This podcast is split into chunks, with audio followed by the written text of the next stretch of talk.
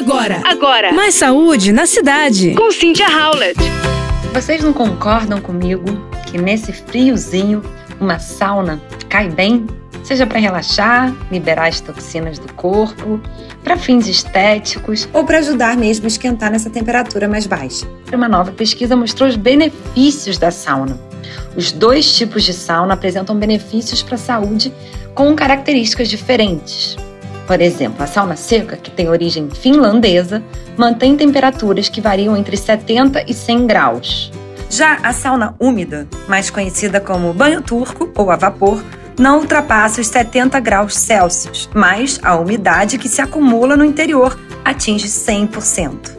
Isso evita que o suor evapore e, portanto, há uma maior sensação de calor. Faz você se sentir mais quente do que na seca. Um estudo da JAMA International Medicine descobriu que ir à sauna pode ajudar pessoas com problemas cardíacos.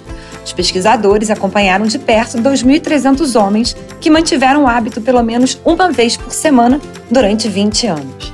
As pessoas que foram expostas a altas temperaturas apresentaram um risco menor de derrames e ataques cardíacos. Os efeitos cardiovasculares das saunas foram bem documentados no passado.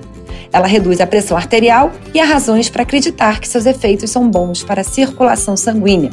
Um outro estudo publicado no International Journal of Environment Research mostrou que a exposição regular ao calor da sauna pode ser útil na redução dos níveis de estresse em pessoas que sofrem do problema de forma crônica. E cada tipo de sauna traz benefícios diferentes. A sauna seca aumenta o fluxo sanguíneo, melhora os níveis de resistência esportiva, ajuda a saúde do coração, acelera o processo de recuperação muscular e fortalece o sistema imunológico.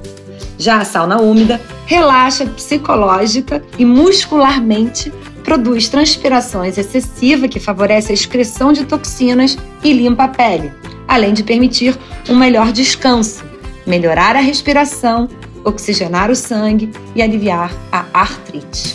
Você ouviu Mais Saúde na Cidade com Cynthia Howlett.